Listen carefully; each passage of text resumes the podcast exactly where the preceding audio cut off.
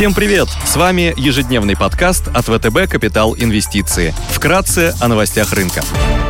Глобальные рынки. Внешний фон с утра умеренно позитивный. Фьючерсы на американский рынок растут после двухдневной распродажи, плюс 84%. Евростокс прибавляет почти 1%. Японский Никей плюс 1,27%. Китайский рынок торгуется в минусе. Баррель нефти марки Brent стоит 111,8 доллара. Золото торгуется по 1851 доллар за унцию. Доходность по десятилетним гособлигациям США на уровне уровне 2,82%.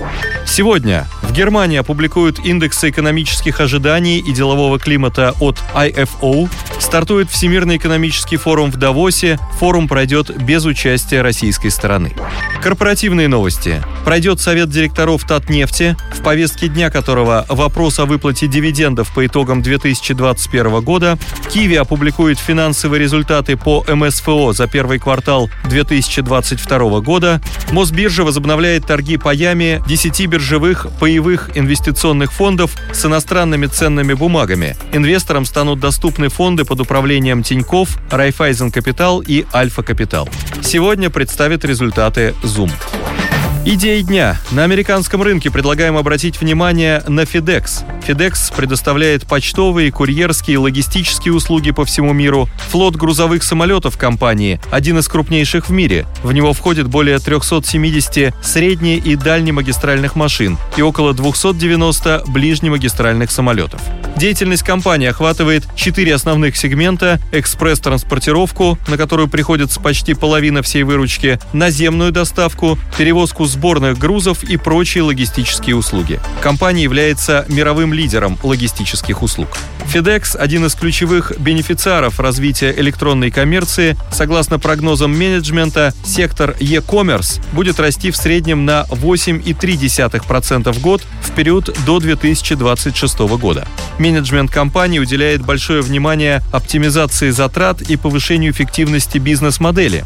Несмотря на текущее отставание по рентабельности, по операционной прибыли от ближайшего конкурента, FedEx проводит сокращение расходов в части персонала, а также оптимизирует затраты на интеграцию купленных компаний.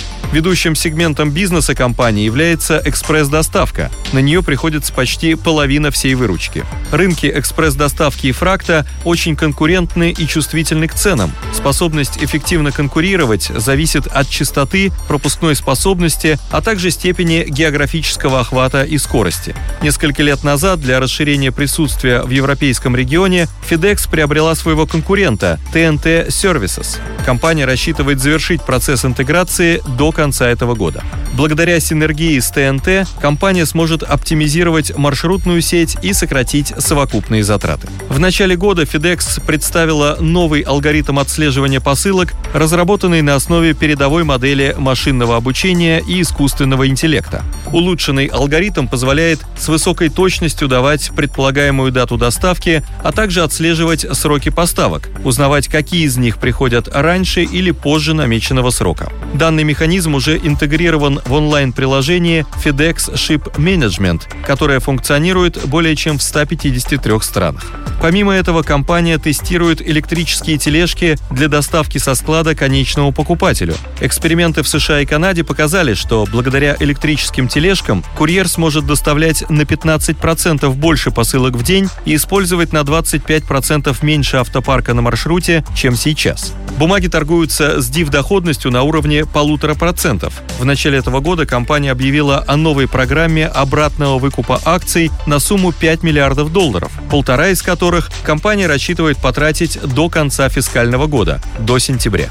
По основным мультипликаторам FedEx выглядит недооцененной по сравнению с основным конкурентом UPS. FedEx торгуется с форвардным показателем PINA I 9.32 и EV на EBITDA 7.25 против аналогичных показателей у UPS 14.06 и 9.73 соответственно.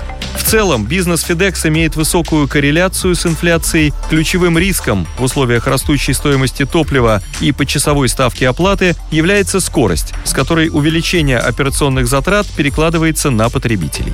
Согласно консенсус-прогнозу, потенциал роста на горизонте года превышает 40%. На рынке облигаций привлекательно выглядят бумаги АФК-системы с доходностью более 14% и погашением через 2-3 года. Премия к доходности ОФЗ варьируется от 350 до 400 базисных пунктов.